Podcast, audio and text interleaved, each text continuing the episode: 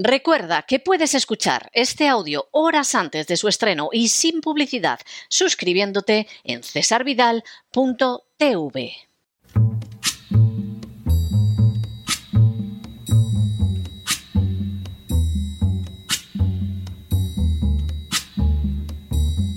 La voz con César Vidal, desde el exilio. When the night has come and the land is dark and the moon is the only light we'll see.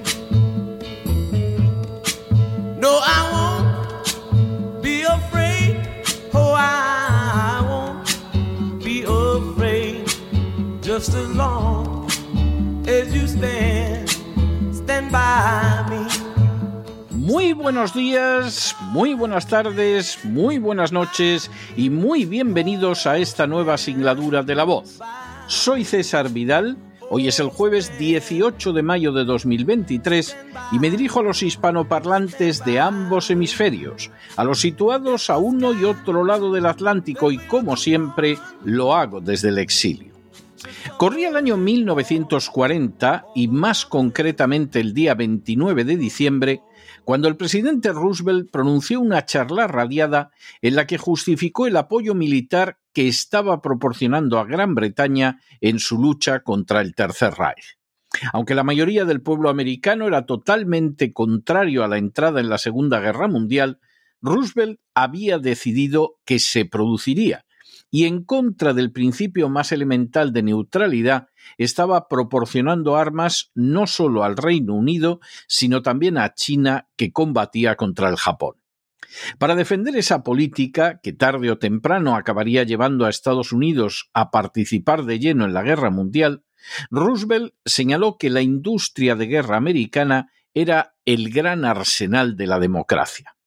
La expresión no era original y de hecho se había utilizado ya durante la Primera Guerra Mundial y antes de que Roosevelt la usara, también en 1940 lo había hecho el economista francés Jean Monnet. Sin embargo, Félix Frankfurter había rogado a Monnet que no volviera a usarla para que Roosevelt la pudiera emplear en sus discursos. Sin duda, la frase era buena, pero ciertamente no se correspondía con la realidad. Si en esos momentos el arsenal americano entregaba armas a los resistentes chinos, tanto nacionalistas como comunistas, muy pronto hizo lo mismo con otros combatientes no precisamente democráticos, como podía ser la Unión Soviética de Stalin o los partisanos comunistas de Tito. Ciertamente, el denominado arsenal de la democracia se enfrentaba con el Tercer Reich, la Italia fascista o el Imperio japonés, pero no por ello dejó de proporcionar armas a dictaduras a la vez que impulsaba una floreciente industria armamentística situada en centros como Chicago, Cleveland, Detroit, Nueva York, Filadelfia y Pittsburgh, entre otros lugares. El término era propagandísticamente bueno, la realidad era bastante distinta. En las últimas horas hemos tenido nuevas noticias sobre las ventas de armas realizadas por la administración Biden. Sin ánimo de ser exhaustivos, los hechos son los siguientes. Primero, la propaganda llevada a cabo por la administración Biden está intentando contraponer el mundo democrático supuestamente capitaneado por Estados Unidos con el mundo dictatorial que se le opone. Segundo, así en el último discurso del Estado de la Unión, Biden afirmó que la política internacional es fundamentalmente una lucha en la que las democracias del mundo dirigidas por Estados Unidos están en el lado de la paz y de la seguridad. Tercero, esa misma afirmación fue repetida por Biden el año pasado en un discurso pronunciado en Varsovia al señalar que la batalla se da entre la libertad y la represión y entre un orden internacional basado en reglas y otro gobernado por la fuerza bruta. Cuarto, lamentablemente, semejantes afirmaciones de Biden no se corresponden en absoluto con la realidad. Quinto, de hecho, la administración Biden está vendiendo masivamente armas a la mayoría de las dictaduras mundiales. Sexto, en concreto, el 57% de las dictaduras del planeta ha recibido armas de la administración Biden. Séptimo, las operaciones de ventas de armas a las dictaduras son responsabilidad directa de la administración Biden, ya que las adquisiciones se realizan solo a través de dos vías. O bien el gobierno de Estados Unidos compra las armas primero una compañía y luego las entrega al receptor extranjero, o bien una compañía americana llega a un acuerdo con un gobierno extranjero para la transacción. En ambos casos, las operaciones de compraventa de armas exigen la aprobación expresa del gobierno de los Estados Unidos. Octavo. Las cifras de venta de armas de 2022 han sido publicadas a través de la Agencia de Cooperación de Seguridad de la Defensa del Pentágono. Según sus datos, Estados Unidos vendió el año pasado armas a 142 países. Noveno.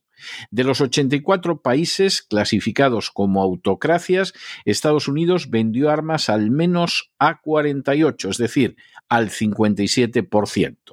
Por supuesto, la cifra puede ser todavía mayor, ya que en algunos casos el rastro de las armas se pierde décimo. Así, por ejemplo, el Departamento de Estado oculta el destino de armas vendidas por valor de nada menos que 11.000 millones de dólares. Un décimo. En contraposición a esos datos, 36 naciones con regímenes autocráticos no recibieron armas de los Estados Unidos. En otras palabras, la mayoría de las dictaduras del mundo sí cuentan con armas americanas. Duodécimo. Los datos objetivos apuntan, pues, no a una defensa de la democracia a escala global, sino a un impulso de los intereses del complejo industrial militar por encima de cualquier consideración legal y moral. Décimo tercero. De hecho, el año 2022 estuvo marcado por una venta de armas superior a las de la presidencia de Donald Trump, alcanzando la cifra de 206 mil millones de dólares. Décimo cuarto. Ese aumento en la venta de armas no está relacionado principalmente con la guerra de Ucrania, como podría pensarse, ya que las operaciones dieron inicio en el mes quinto del año 2022, y además la ayuda militar de Estados Unidos adoptó la forma de préstamos y no de ventas y de transferencia de material de los almacenes del Pentágono mediante autorización presidencial. Décimo quinto.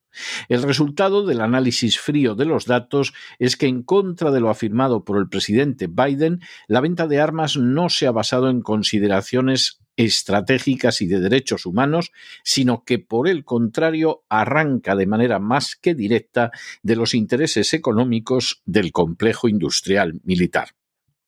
Décimo sexto.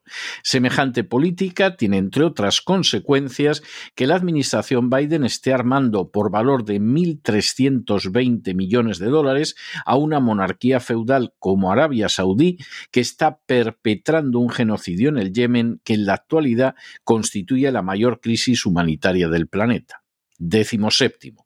Lo mismo sucede, a cambio de 249 millones de dólares, con Marruecos, que mantiene invadido el territorio del Sáhara desde 1975 y que amenaza de manera directa la integridad territorial de un aliado de la OTAN como es España. Décimo octavo. Lo mismo puede decirse de otras dictaduras islámicas como Kuwait, que compra a Estados Unidos 2.014 millones de dólares en armas, como Qatar con 1.302 o como los Emiratos Árabes por 557. Décimo noveno.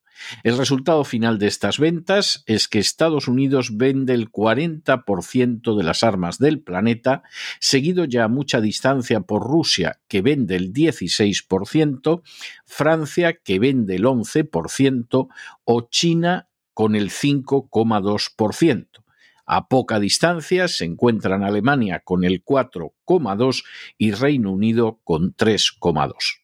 Y vigésimo, a estos datos hay que sumar que Estados Unidos mantiene un gasto militar que es más de 12 veces el de Rusia y casi el triple que el de China. En 1961 fue el nada sospechoso general Eisenhower, en su discurso de despedida de la presidencia de los Estados Unidos, el que señaló el inmenso peligro que significaba para la democracia americana la existencia de un complejo industrial militar imbricado de manera cada vez más poderosa en el interior de las instituciones y formado por un número creciente de personas, el complejo militar industrial estaba adoptando de manera creciente el papel de gran decisor de la política exterior de Estados Unidos.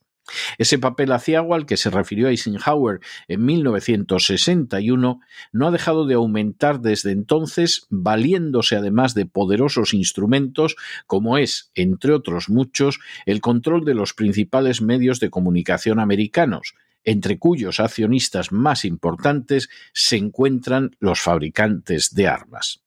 Basta observar el contenido de esos medios en prensa escrita, radio o televisión para percatarse de que jalean y animan cualquier guerra en el exterior, que le buscan legitimaciones de las que carece y de que también la ocultan si resulta demasiado desvergonzada como para llamar de manera negativa la atención de la opinión pública. Este peso del complejo militar industrial, que nunca vio con buenos ojos que Donald Trump se resistiera a iniciar nuevas guerras, se ha hecho notar de manera especialmente poderosa desde que Joe Biden llegó a la Casa Blanca. La administración Biden se ha mostrado especialmente belicista, como ha denunciado entre otros la antigua congresista demócrata Tulsi Gabbard, pero ese belicismo no se debe a un deseo de defender la democracia, los derechos humanos o una política internacional sometida a unas reglas para todos. Por el contrario, ese belicismo innegable hunde sus raíces en el ansia por aumentar los beneficios económicos de la industria armamentística por encima de cualquier tipo de legalidad internacional o de promesas o compromisos adquiridos con anterioridad. No resulta por ello sorprendente que la administración Biden haya superado la venta de armas de la administración Trump, ni tampoco que esa venta incluya entre sus adquirentes a la mayoría de las dictaduras del globo. Puede engañarse el que lo desee, pero la administración Biden no está actuando, como por otra parte tampoco actuó Roosevelt, como arsenal de la democracia, sino como gran vendedora de armas y creadora de conflictos armados en todo el planeta. Cuando se tiene en cuenta ese factor, se comprende por qué ciertas medidas como las sanciones económicas contra Rusia no han sido asumidas por la inmensa mayoría de las naciones del planeta, a pesar de las inmensas presiones descargadas sobre ellas. Simplemente, la administración Biden carece de credibilidad y de autoridad moral y se manifiesta de manera creciente como un verdadero peligro para la paz. El que tenga oídos para oír, que oiga. Pero no se dejen llevar por el desánimo o la frustración. Y es que a pesar de que los poderosos muchas veces parecen gigantes, es solo porque se les contempla de rodillas, y ya va siendo hora de ponerse en pie. Mientras tanto, en el tiempo que han necesitado ustedes para escuchar este editorial, la deuda pública española ha aumentado en más de 7 millones de euros. Por cierto, realizando gastos en favor del complejo industrial militar americano que podía haberse evitado perfectamente.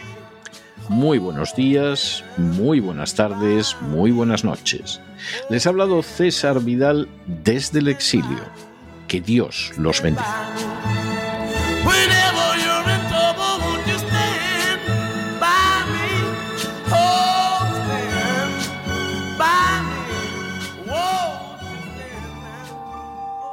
Esta sección está patrocinada por crowdfunding con el siguiente mensaje. Nuestro Señor Jesucristo, el único Dios verdadero, es misericordioso y nuestro Salvador.